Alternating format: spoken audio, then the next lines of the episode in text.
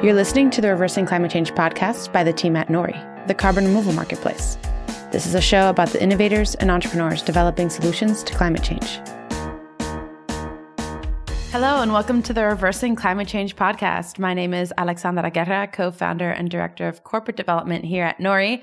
We are here in Toronto. We are attending the Collision Tech event, which is my first big tech event. We were standing at our booth all day. I'm so happy and excited to be sitting down with these two wonderful gentlemen. My feet are tired. So tired. I also miss Ross. This is the first podcast we've done without Ross. So, Ross, if you're listening, we miss you. Come back. Come to Toronto. I said it wrong. I've been calling it Toronto the whole time. It's actually Toronto. Toronto. The T is silent. Or T-Dot. Yeah, some, something like that. But anyway, it's the Collision Conference. It's actually North America's largest tech summit.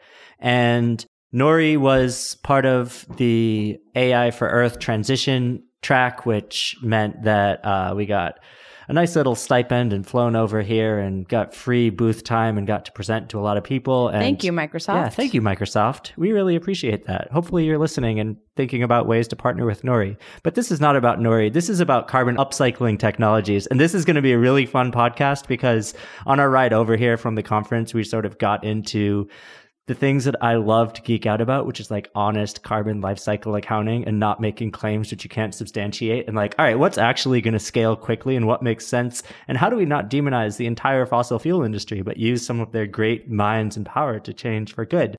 So if you want to keep listening to that sort of banter and conversation, don't hang up and don't go anywhere. Hanging up. We've got guys that will hang up now. yeah. Uh, Okay, we're not going to cut that. But this is to my right. We've got Apoorv Sinha. He is the CEO of Carbon Upcycling Technologies. He's a really great guy. He's listened to some podcasts, I think. So he's like, yeah, I want to get on that. Yes, we want you on that. So how about we start, Apoorv, with your story? Um, how did you get to where you are? Why are you doing what you're doing? Why are you here on this podcast today? Other than giving me your jacket so that I wasn't cold and cranky. You're welcome. You owe Thank me you one so now. much. you owe me a Mexican mocha next time I'm down on the West Coast. Uh, hi guys, thanks Christoph and Alexandra for hosting me and and I guess likewise, you know, we're from the western part of Canada, so we don't get a lot of chances to to come out to Toronto and definitely don't get to come out to tech conferences like Collision. So it's been a really good experience the last couple of days. Um, very serendipitous meetings. And overall, I think why I'm here is probably because you're the only other two people in the city that could geek out about climate change and some of the technical facets of that uh, the way I'd like to. But to give you an idea of the story, so I'm from India originally, uh, moved around a lot. I actually grew up in Kuwait. I moved out there when I was eight. So I've been through my family exposed to oil and gas my entire life. And that's really where I thought I was going. Um, and then went to Atlanta to Georgia Tech for my undergrad moved out to Canada thereafter, like in 2010, right at the end of the mortgage crisis.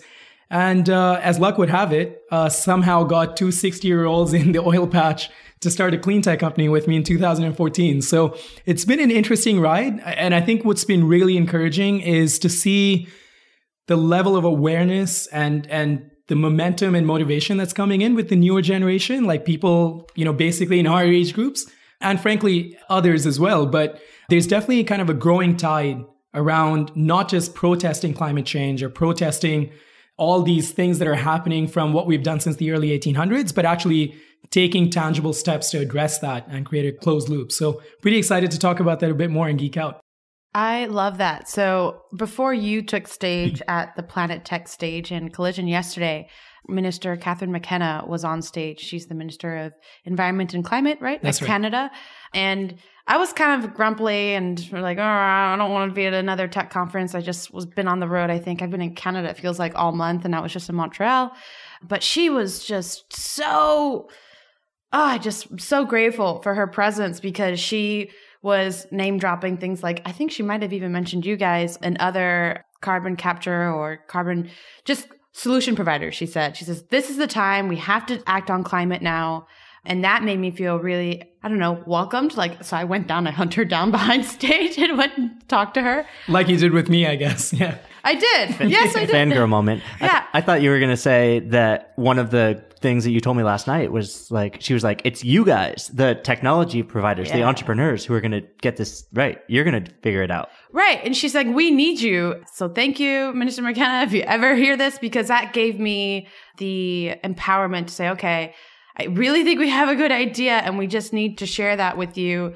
So I went up to her, had a brief conversation because her staff was rushing her away to a press conference. But anyways, the point is solution providers. And um, you are one of those solution providers. So I do agree with you. We need to just while protesting and bringing awareness is important, it is also very important to say, okay, well, now what? You got us riled up and angry and wanting to act. How, what is the agency that we can take? So why don't you tell us a little bit about carbon upcycling?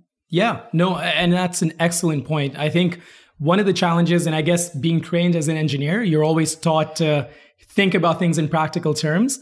And I think the idea is to be able to channel some of that movement and motivation towards something that's actually productive and, long lasting, right? Like you don't just want to get worked up one day and lose that over a day or two.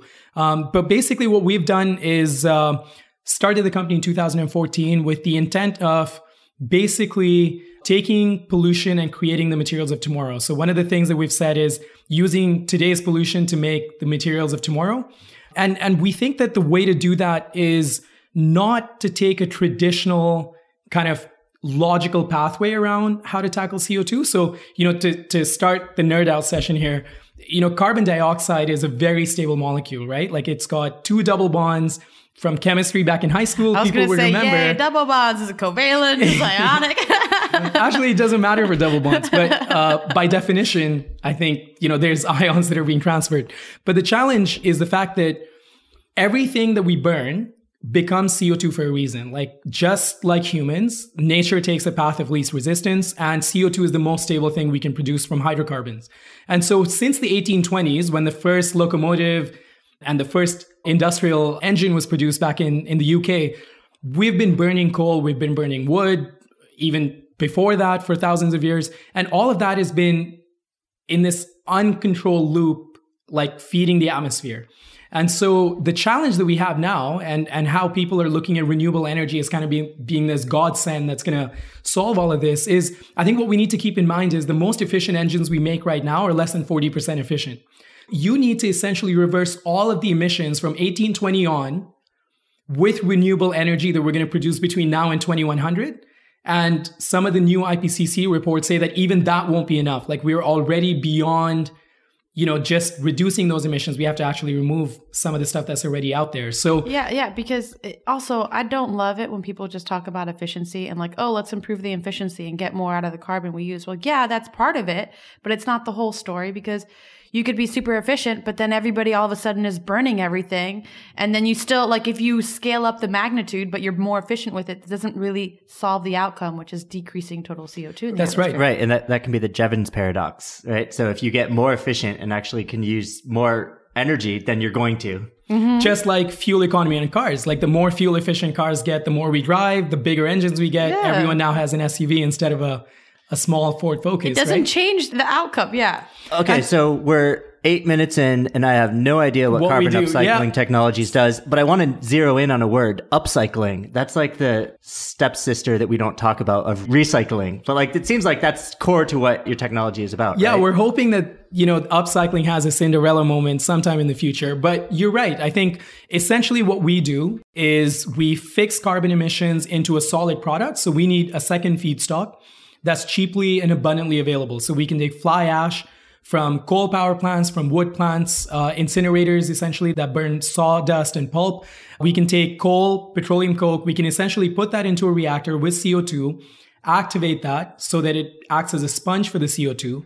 And what we've shown over the last four or five years is that that activation and that gluing process, essentially chemical absorption for the, the engineers, Adsorption with the D. adsorption with the d yes, that takes a lot less energy than chemically reducing CO2, meaning converting it into something like syngas or a precursor for a biofuel or a bioplastic. So from an energy standpoint, you're not anymore kind of going back. Uh, you're not trying to convert that CO2 back into a hydrocarbon. You're rather just gluing it onto something else that's really abundantly available. And what we found through our work is that as this material absorbs CO2, the actual physical characteristics of that material changes. So it, it ends up becoming a nanomaterial, meaning instead of being somewhat similar to a strand of hair, which is about 10 microns, it'll be a thousand times thinner than this, the thinnest strand of hair you might find. And at that level, these things act differently. So these materials, once they get to that dimension, can be used in materials like plastics and concrete, in coatings, even in solar cells, and actually improve the performance of what they do. And so this is what we see as almost like a cheat code, right? Like we think that we don't just have to look at carbon emissions as kind of a problem within itself. We need to combine that problem with the bigger problem of how efficient are we with our materials. And we think that by bridging that using this kind of a technology, we're helping people make behaviorally kind of astute choices and, and become more efficient day to day. And we're helping uh, remove carbon in the atmosphere because it's acting as a as a good ingredient for our technology. So I think I'm tracking. That makes sense. You've got some adsorption process. You're able to make this new material to change the materials so that you can create new materials, right? Mm-hmm. And so, but you talked about individuals, but also businesses. What exactly is your business model? What What are you guys working on? Yeah, so we are in industrial technology. Like we think that the problem of carbon emissions is at least in part because of industrial emissions and scale up. And so we think that the solution, at least in some part, has to be industrial. So we have basically a reactor. We have one up in the northwest of Calgary whenever you guys brave the cold and come out there. No. Uh, or you come out in July when it's nice and warm. I just got cranky. I mentioned the jacket. We were outside waiting for a lift and I got really cranky. Guys, I'm from Miami. I don't like the cold. and for any Canadians out here, it was actually kind of a lukewarm day. Yeah, so, whatever. yeah, this is the girl from Miami. Yeah. But yeah, like, you know, so we've got a unit right now up in Calgary, which is literally about 20 feet long and about seven feet in diameter. So it's a large unit. And that can capture roughly 100 kilograms of CO2 a day and produce a ton of product. So 1,000 kilos of product. We're competing in the Carbon X Prize and we're scaling that up by another seven times. So by the end of this year, we'll have something slightly bigger than that. And essentially, our business model is to show that this technology is de risked enough that very, very large operators like cement companies, infrastructure companies, companies that make plastics at scale, for example, can essentially say, look, like we know that there's a stable source for this. This can scale viably for use around the world. And then uh, license the technology to them so that they put this as part of their own operations or potentially become a vendor to them directly. So you were telling me a little bit yesterday about some process or pilot that you're about to do with creating products. Can you talk about that? Yeah. So at the Carbon Conversion Center in Alberta, we're essentially scaling with the knowledge that there are a couple of concrete companies locally that have committed to using our product if we can churn out the scale that we're currently anticipating. So the idea there is to show from start to finish that we're taking carbon from a polluting source like a natural gas power plant, we're taking a slipstream off of that, converting that carbon directly into the solid form, and then selling it to a local construction company so that they can use it in projects around the downtown core. What is that replacing of what they were currently using? In this instance, our objective is to replace cement and concrete. Yeah. What does that total decrease? Just to give us a paint the broader picture here, the concrete that's coming out of carbon upcycling that you guys are producing versus conventional concrete. Is it sequestering carbon on net? If not, what is the carbon saved or avoided that we're getting? So, cement currently on a global scale accounts for about 8% of the global emissions. Uh, so 34 gigatons, you're talking about 8% of that coming from production and use of cement. There's a lot of work recently that cement companies have done to look at secondary cementitious materials. So they call them SCMs. So these are other materials that you can use in place of cement and still get to something that serves a structural purpose. One of the key areas of interest is materials like fly ash. So when you burn coal, there were impurities in coal, which are basically minerals that were intricately embedded in the carbon framework and they don't burn. Like they're, they're very stable. Yeah. Exactly. So they get collected in these silos and then companies, concrete companies, and sometimes brokers will sell this fly ash to local construction companies. So what we have found is that we can use that fly ash as an adsorbent or a sponge for the CO2 and in turn improve the performance of that ash within the concrete mix. So to give you kind of a rule of thumb, what we're saying is that based on the results that we've seen over 2018 with a couple of our partners, we could potentially reduce the carbon emissions associated with a cubic meter or cubic yard of concrete by up to 20% by using our technology in place of what they use currently. Yeah, and 20% of 8% of global emissions is is significant. More than a drop in a bucket. And one of the things that I love about your approach is it's not necessarily a do this because it's good for the environment. It's do this because it's good for your bottom line. You're getting a product which is more durable, longer lasting, and you'd be silly not to. Is that generally accurate? We hope so. Uh, you know, every step of the way, we have to keep proving those assumptions, but that's definitely been our driver is, um, we just think that carbon policy writ large, like globally, has not come far enough to really drive industrial players to change how they do business. So in the interim, till policy catches up, or if the global sentiment gets to a point where there is a carbon tax around the world or something like that, the onus is on the entrepreneur to make a business case for today. We can't just keep waiting till 2030 and say that, you know, everyone's going to elect Justin Trudeau and we're going to have a carbon tax around the world kind of thing. So from our perspective, we have to live in today. And we think that this is really the only way to gain and keep interest of some of the incumbents that, that dominate the industry. There are so many like little trails and baits that you've laid out for me. So I'm going to keep with the most common thread. The recent one was the politics side. Christiana Figueres was there at the event yesterday and she took stage. Um, but before she took stage, I love that Collision did this. They did like a, they have a really small, like intimate open circle in the middle of this exhibition circle of benches and they have q&a stage she came on and we got there early enough that we were able to christoph and i sit there and then um, asked for the mic maybe three questions were asked it was 30 minutes and the one that i asked her was what is it that we can do, these entrepreneurs that are providing solutions and can act really quickly, really nimbly. How do we interact best with policymakers and the private sector who move a little slower, policymakers way slower, then private sector a little faster than that. And then you have these boots on the ground entrepreneurs. How do we do that? And she painted this picture that I thought was helpful for me interested in your take, Christoph, which is okay, well, the Paris Agreement came out after the private sector was kind of saying we need something more certain. We need to have a more concrete that we can act on. And then the politicians came together and worked on the Paris Agreement. And now she said it, she said it's a spiral that's building up. So it might be coming back around again, which is how do the entrepreneurs then work with the private sector and then loop it back to the policymakers that we build on our policies? So given that in mind, what might policy be in the next run that can enable you guys some more?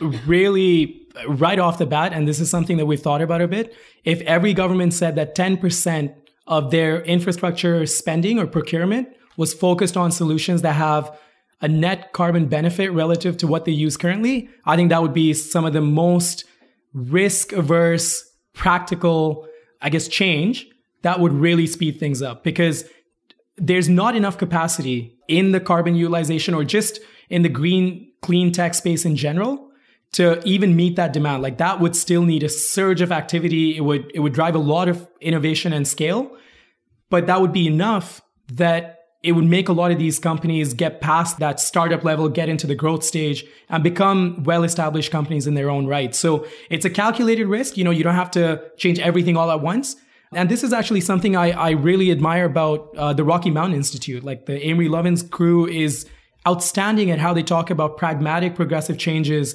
and how, you know, if you did 10% one year and you just build compound interest on 10% that. 10% what? So let's say 10% of all the procurement that people do around construction had a component that they said requires a carbon negative solution or a carbon negative element. So if 10% of all roads in California or 10% of all the construction projects or public publicly funded construction projects in Canada suddenly were introducing carbon tech or you know some kind of green technology that would move the needle quite mm. significantly mm. and then you can build on that every year you know nudge that forward and, and you know it's it's a risk but it's it's calculated and it's significant in terms of the market potential that it generates right away i like what you're saying i want to spiel out a little bit and respond to some of the things you're saying, and then also to some of the things you were saying, Alessandra. First, a quibble. I don't like considering your technology carbon negative. Oh, thank you so much, Christoph. I'm like holding myself back because because it it is reducing the flow of carbon to the atmosphere, but it's not when I think carbon negative, then I think taking it back out of the atmosphere. So this is a way to reduce. And to be quite honest, I hope it doesn't catch on in the cement industry because until the cement industry has found a way on net to get excess CO2 out of the atmosphere and store it in the product, I don't consider it carbon negative. However, I do 100% commend everything that you're doing mm-hmm. as getting the pollutant out of the supply chain. And so in your policy, mm-hmm. I'm so on board because it's like, what do we need to do to actually solve climate change? We need to reduce the flow of carbon to the atmosphere. We need to retain the carbon in the stocks where it is, and we need to remove the excess.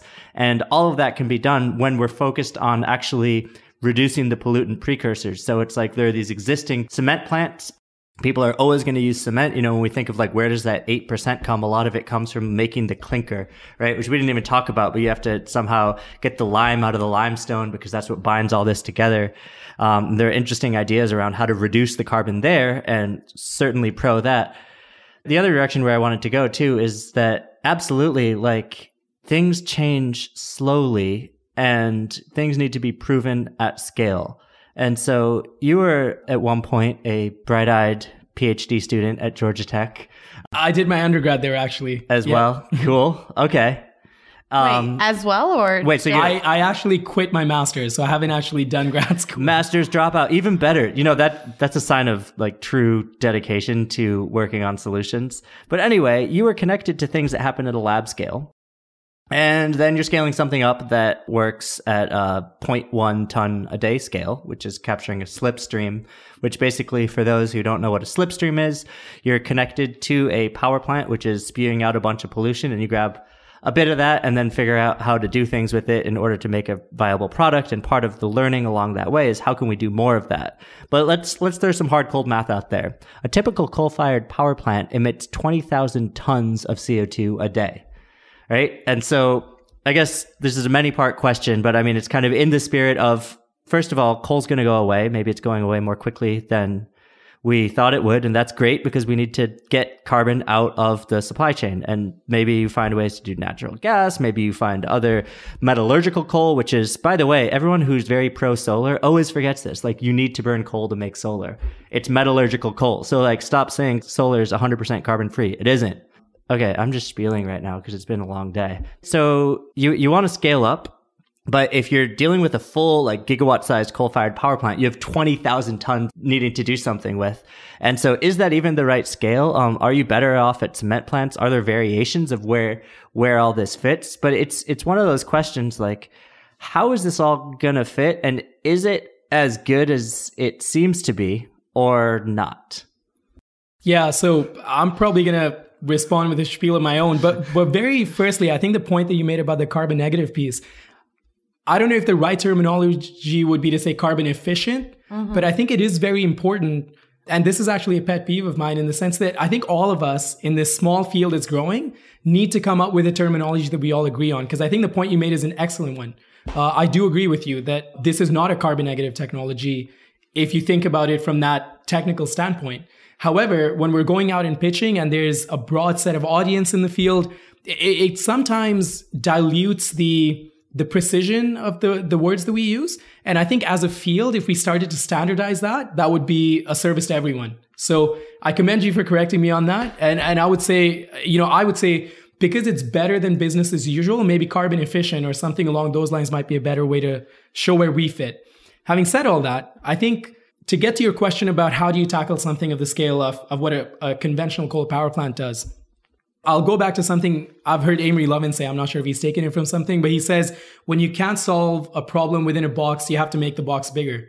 Uh, and this might also be something Einstein said, actually. But one of the interesting things about that is we do think that some of these point source emissions, in terms of just the carbon emissions at that specific area, geographically, spatially, is a really big problem. And, and probably the only way that you can get to 100% reduction of that 20,000 tons is by using electrochemical methods. So you have to essentially reverse combustion or reverse the oxidation of carbon. Like you have to somehow go back to something like a fuel or something like that. And, and we think that that can only happen if there's adoption of renewable at scale. So much more practical target before, you know, renewables take over, if ever, is to shoot for a meaningful reduction in that 20,000 tons. So from our perspective, for roughly speaking, there's only about a ton or so of fly ash uh, produced for every 10 or 20 tons of CO2, depending on how efficient your, your process is and how contaminated your coal seam is, just geologically speaking. So the math in our case will never ever get even remotely close. Like we'll be at best maybe capturing 5,000 or 6,000 of that 20,000 tons a day with the adsorption system that we have. What we're saying though is that if that fly ash, once it captures, you know, 10, 20, 30% of that CO2 is now going in and on the back end replacing something like cement, which has a carbon emission factor of 0.8 or 0.85 kilograms per kilogram of, of cement. Now you're getting a knock on benefit that adds on to what you did on that front end. So from our perspective, I think you know a lot of how you answer a question de- is determined by how the question is asked and and we don't think that the way to tackle 34 gigatons is to pinpoint every single place that has 20,000 or 100,000 or a million tons of CO2 it's to look at the entire society and say where can we become more sustainable with our use of concrete? Where can we be more useful with some of the daily materials that we use? Can we increase the life cycle so that instead of having to do something every day, we can do it every two days or three days? And, and taking that systemic approach is a much more effective way of creating change and, and also more equitable way where everyone can play a part in our opinion or in my opinion. Because if, if we're going to keep targeting specific areas and specific players that are, you know, they're not around to emit. Like, you know, if a cement plant today could wave a magic wand and get rid of all their emissions, there's no reason why they wouldn't. Like, it doesn't serve them any purpose except to meet a demand that our own society has created. And so instead of villainizing them and, and focusing on them, I think taking a systems kind of wide approach is probably a lot more effective. And uh, one of the things that I guess from a tangible perspective, like carbon efficient technologies are in general trying to trying to facilitate. Totally. Talk to us about manholes. Yeah. So, so sorry, I just wanted to say it in kind of a, a soft NPR voice. Yeah, I, I can't follow that up, so I'll stick to my normal voice. Uh, yeah, so it's been interesting for us. Like the journey that we've taken, the nanomaterials that we're making have a range of different applications, and and one of the the things that was told to us early on is like we're basically a, a solution looking for a problem. And so uh, through the trade commissioner's office that the Canadians run in Denver, we got connected to a company, an infrastructure company that makes manholes and grease interceptors. So these are tanks at the back of any fast food joint you hit up. At the back of the kitchen, under the sink, they'll usually have a concrete or fiberglass tank that stores a lot of the oils and grease that came from the fryers and things like that. And these oils carry microbes that essentially create hydrogen sulfide and sulfuric acid, which can eat through concrete pretty radically and very, very kind of in an accelerated fashion. So what this company was looking for is a cost-effective way to make these tanks last longer. They said that they were going out to a couple of these joints, and uh, the customer said, "Nah, you know, we don't want to use concrete anymore. We'll use something that's four, five, seven times more expensive, but we know it'll last longer because it's it's essentially corrosion proof." Okay. So the the alternative that the concrete guys were looking for is some kind of a surface treatment, basically a paint, that they could apply to their concrete tanks to provide a corrosion barrier. So through 2016, we worked with this company in Denver. They gave us a lot of market feedback. They gave us kind of these very stringent guidelines for what they would pay and how they want to apply it. And just in in the fall of 2017, right before Halloween, we went down. Uh, we coated a couple of tanks. One of them got installed at a Red Lobster, another at a Dunkin' Donuts um, on the opposite coast, one in Philly and one in Portland. And they started buying that product commercially since April of that year. So um, it was it was kind of an interesting story in the sense that we've got this carbon derived coating, which we call the alpha carbon product line, and it's being used in some of the greasiest grease interceptors you might see in the world, but not the sexiest way to start making a stake for carbon tech and things like that, but uh, it was practical. It's being driven by economic kind of arguments. Like, you know, keep in mind, like most of our work right now, incidentally, is in Miami, and and Miami Dade is not using us because, well, at least not currently. They're not using us because we're carbon uh, carbon efficient solution, but rather because we're cost effective. Like we're easy to apply. The customer or the contractor uses us whenever they can because there's no VOCs, there's no volatile organic content that can create toxic emissions for guys breathing this stuff. It's cheap, It sets quickly so they can be done with the job in four hours instead of having to take a full day on site.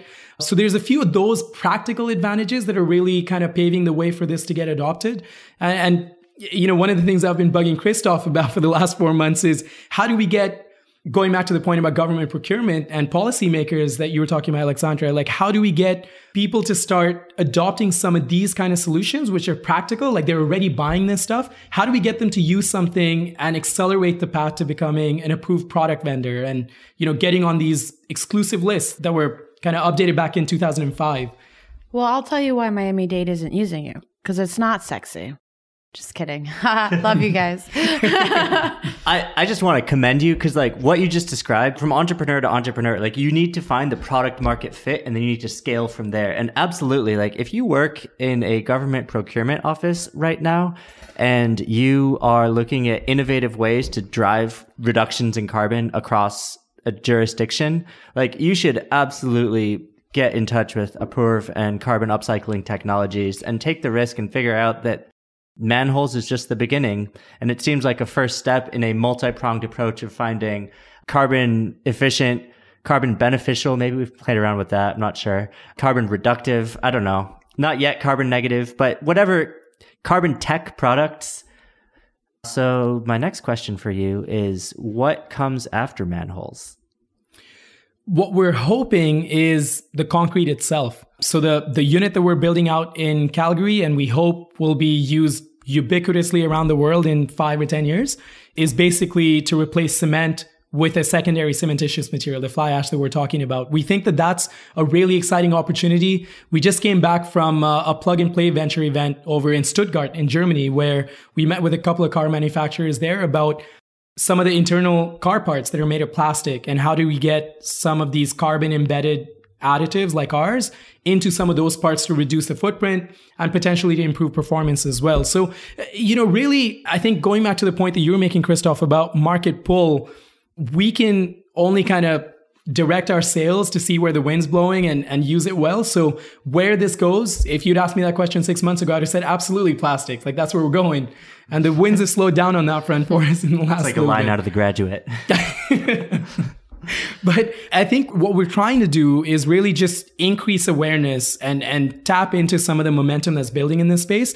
But ultimately, what we want to do is, is show people tangible examples of carbon being sequestered into a real product. We think that that's going to really initiate a whole bunch of conversations and creative thoughts that maybe aren't that accessible today. Uh, and and you know if that does you know spurt some kind of momentum and conversations, that could potentially go towards the upward spiral that you were talking about, Alexandra. Like we think that we need to make this accessible to people. Like we need to make it real, and and that's the biggest challenge in the I guess climate change or you know global warming uh, kind of field writ large is how do you make this an urgent problem and how do you give them actionable things that they can do so that you know people don't just feel powerless and go back to watching Netflix or something, right? Mm-hmm. I think it's beautiful what you're what you're saying because the way that I'm seeing it is we have to think about carbon and atmospheric carbon from different approaches, right? There's okay, we we we just don't emit, right? We stop emitting more. Then there's okay, we reuse it as much as we can, we upcycle, we like extend the lifespan of that CO2 molecule or carbon molecule, right? Because it goes from gaseous state to solid.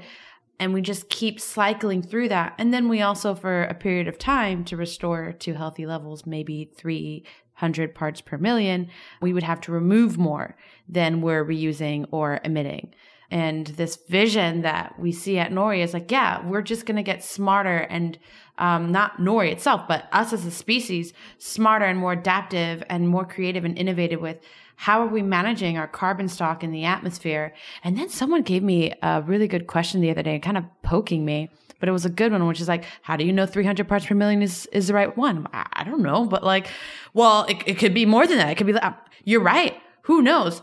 Personally, I just believe we've got about a few decades of sequestration that we have to do before we can figure that out. But that would be a lovely problem to have, which is figuring out when do we stop? And what is the safe level of carbon dioxide that we're like the thermostat that we're setting for our atmosphere? Yeah, I had a similar experience in a lift where the rider was like, "What if you remove all the carbon in the atmosphere?" It's like that. It's not going to happen. But well, that's not what we want. We Yeah. need it's like oxygen and, and nitrogen. It's in a balance, right? We need to make sure that it's in the balance that we evolved to and that the planet has had before we started messing with it. We've brought up this quote before, but I want to say it again because this guy is such a vi- visionary. Buckminster Fuller, who at one point wrote, Pollution is nothing but resources we're not harvesting.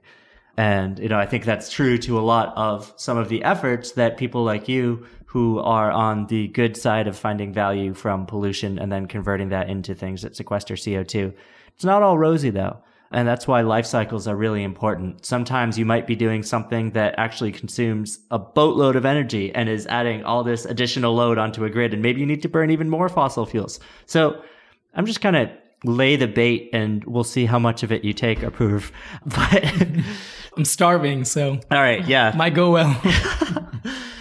what matters when you're doing life cycles on carbon accounting when it really talks about like pollution to value like what should one think about and what are some of the best examples you can cite yourself as a best example but what are some of the worst examples too Yeah, um, I'm definitely not going to cite ourselves as a good or a bad case. But what I will say is that generally speaking, it's not rocket science, right? Like ultimately, everything has a mass and an energy balance. And ultimately, what you want to show is that you're somehow creating a valuable product without creating enough of a side or byproduct, which is actually negating the positive impact of what you did. So you don't want to solve cancer and cause Alzheimer's or, mm-hmm. you know what I mean? Like Yeah. you, you can't trade one problem for another. You have to look at the net benefit or the net harm. right? Exactly. Yeah. So you have to look at the full picture. You have to be very clear. Which is really hard to to discern where that control volume is.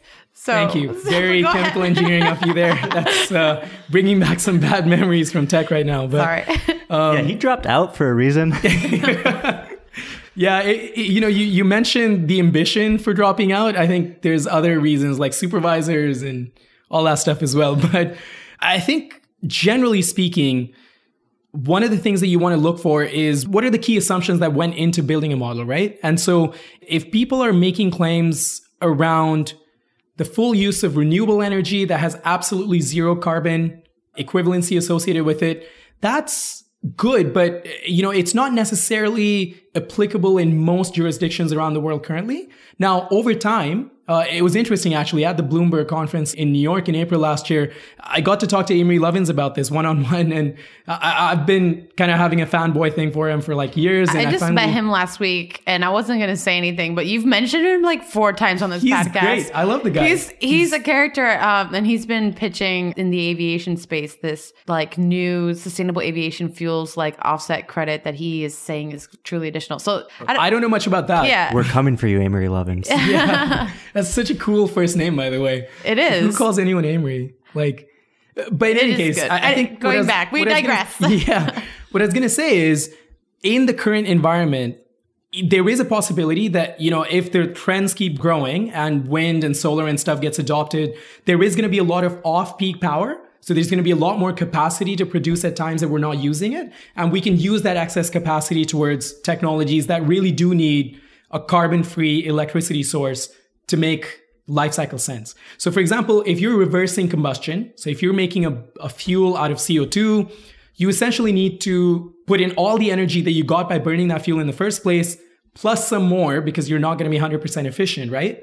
So the only way to close that loop is by using wind or solar or some kind of maybe even nuclear. But you have to use an energy source that has no carbon emissions associated with it and then reverse combustion, like whatever it is, whether it's at a car scale or an industrial 20,000 ton coal power plant scale, right? And so, just to put that in layman terms a little bit more, what that means is it's not sunny all the time, it's not windy all the time. And the times where it is, and there's all this excess power on the grid, you can zap CO2 with electricity, which splits it into CO and zap water.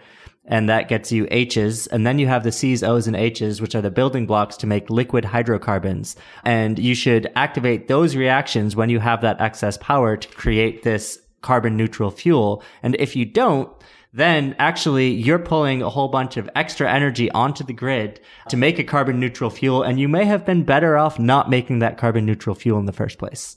That's probably the best way I've ever heard that said. That's really well done. But, and, and yeah, I think the, the point is you can't burn the fuel in an internal combustion engine or coal or a gas power plant and then somehow expect to reverse that using that same energy source that you just got that CO2 from you can't just reverse that and expect to be whole. There's always losses, like efficiency isn't perfect. It's the beautiful laws of thermodynamics. Exactly. And and you know it's it's interesting because a lot of people talk about catalytic activity and catalysts.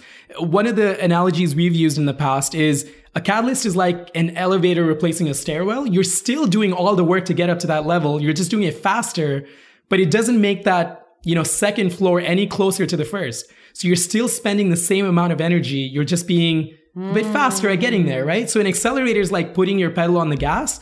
It's not necessarily making your you know the conference center any closer to the Airbnb that I don't love that analogy because there's like losses and efficiencies and like how fast you speed. But yeah, I get you. I get you. Yeah, eh, rudimentarily. I, will have to defer to Christophe for for some better examples here. But the point that I'm making, I think, just going back to the life cycle piece, is that I think there is a need, especially given that carbon removal is only kind of a new term that's beginning to be thrown around a bit more. Like there's more awareness about it now than there was even 12 months ago.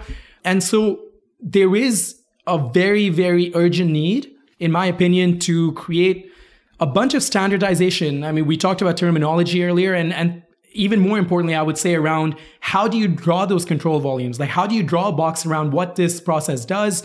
You know, if, if you're using a feedstock that needs supercritical CO2, like liquid CO2 that needs to be cooled and compressed and all this energy needs to be spent to get it to that level versus a technology that doesn't need that, there were distinctions there and they need to be clearly laid out.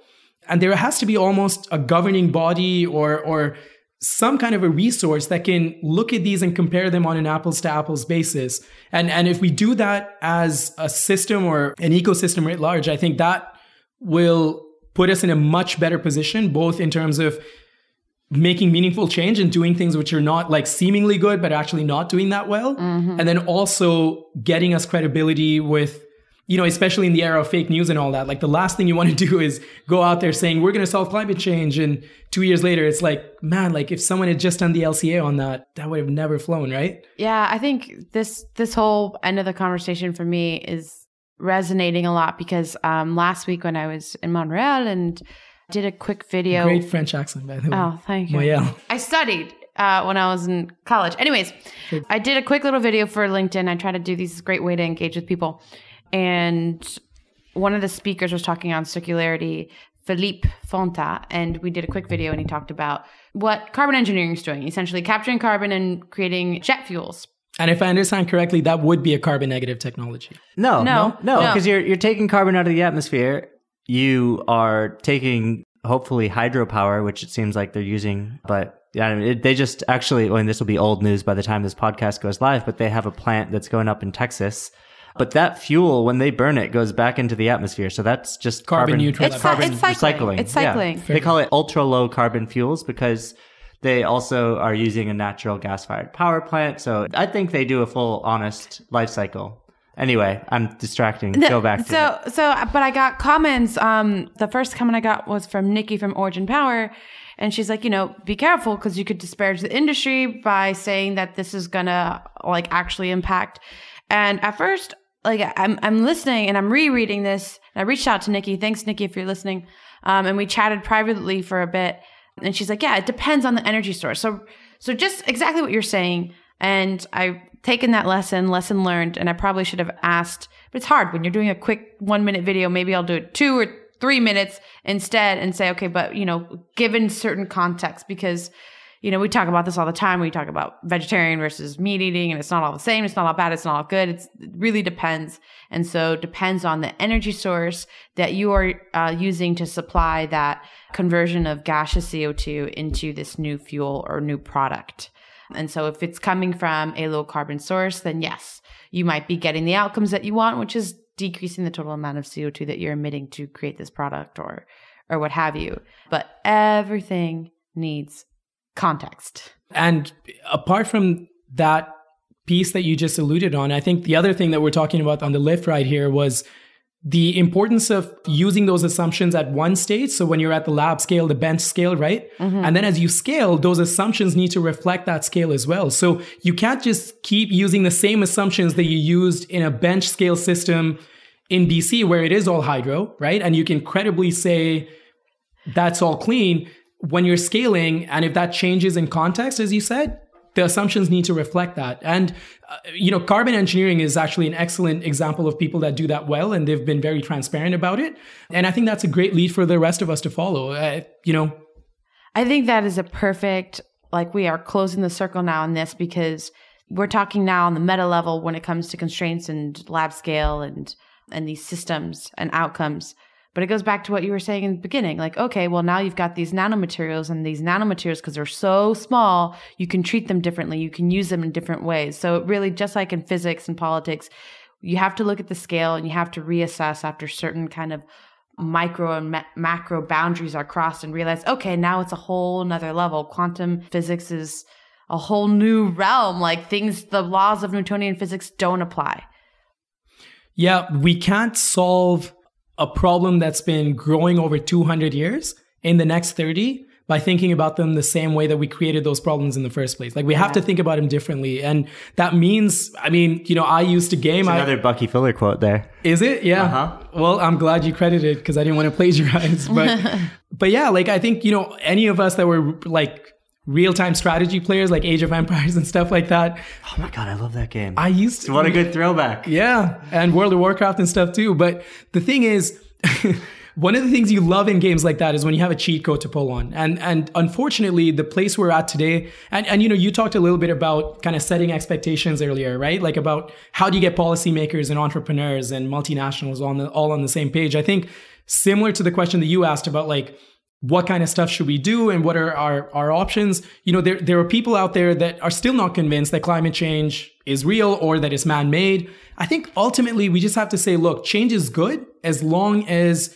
it's happening at a rate that we can keep up with. And so regardless of whether it's man-made or not regardless of whether you know some of these erratic weather activities and climate activities are attributable to like human behavior, I think we have to reach a consensus and say things are changing way faster than we're used to. So let's become more resilient. Let's become smarter in what we do and find consensus. Like instead of picking fights. I mean, you know, one of the things that came to mind earlier when you talked about kind of that difference between carbon negative and carbon efficient is I was thinking earlier, like we had a chance. This was about 12 or 16 months ago when Scott Pruitt was still heading up the EPA. Okay. And he came up to Canada and he wanted a few Canadian companies to pitch. And he said, nah, nah, don't talk about carbon. Like that will never make it through the shortlist. And, uh, and one of the things we told uh, to Meredith, who runs Student Energy, Meredith Adler, she was picking a few youth entrepreneurs, like under the age of 35, to go out and pitch. And, and I said, you know, I'd be,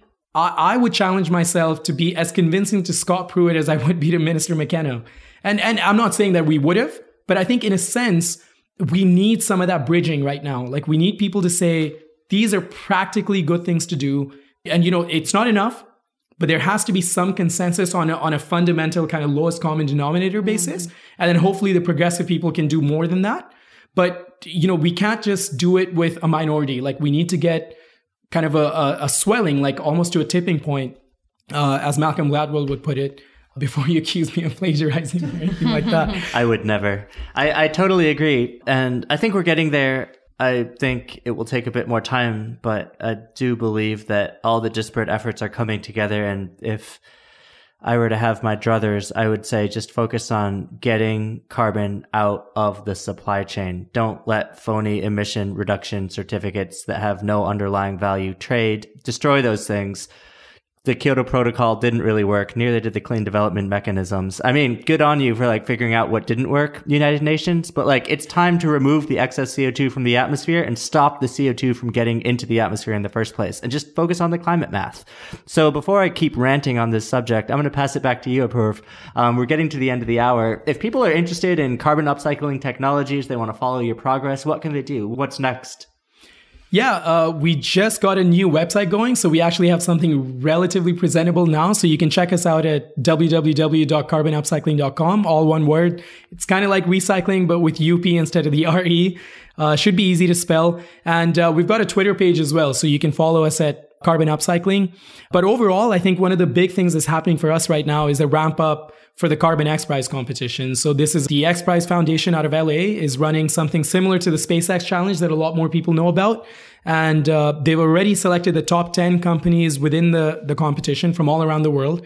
And they'll be announcing the winners of that in June next year. So we're quite busy right now uh, working in the, the relative cold of Calgary to scale up and build a unit that can show carbon going right from a flue stack all the way out to an end product.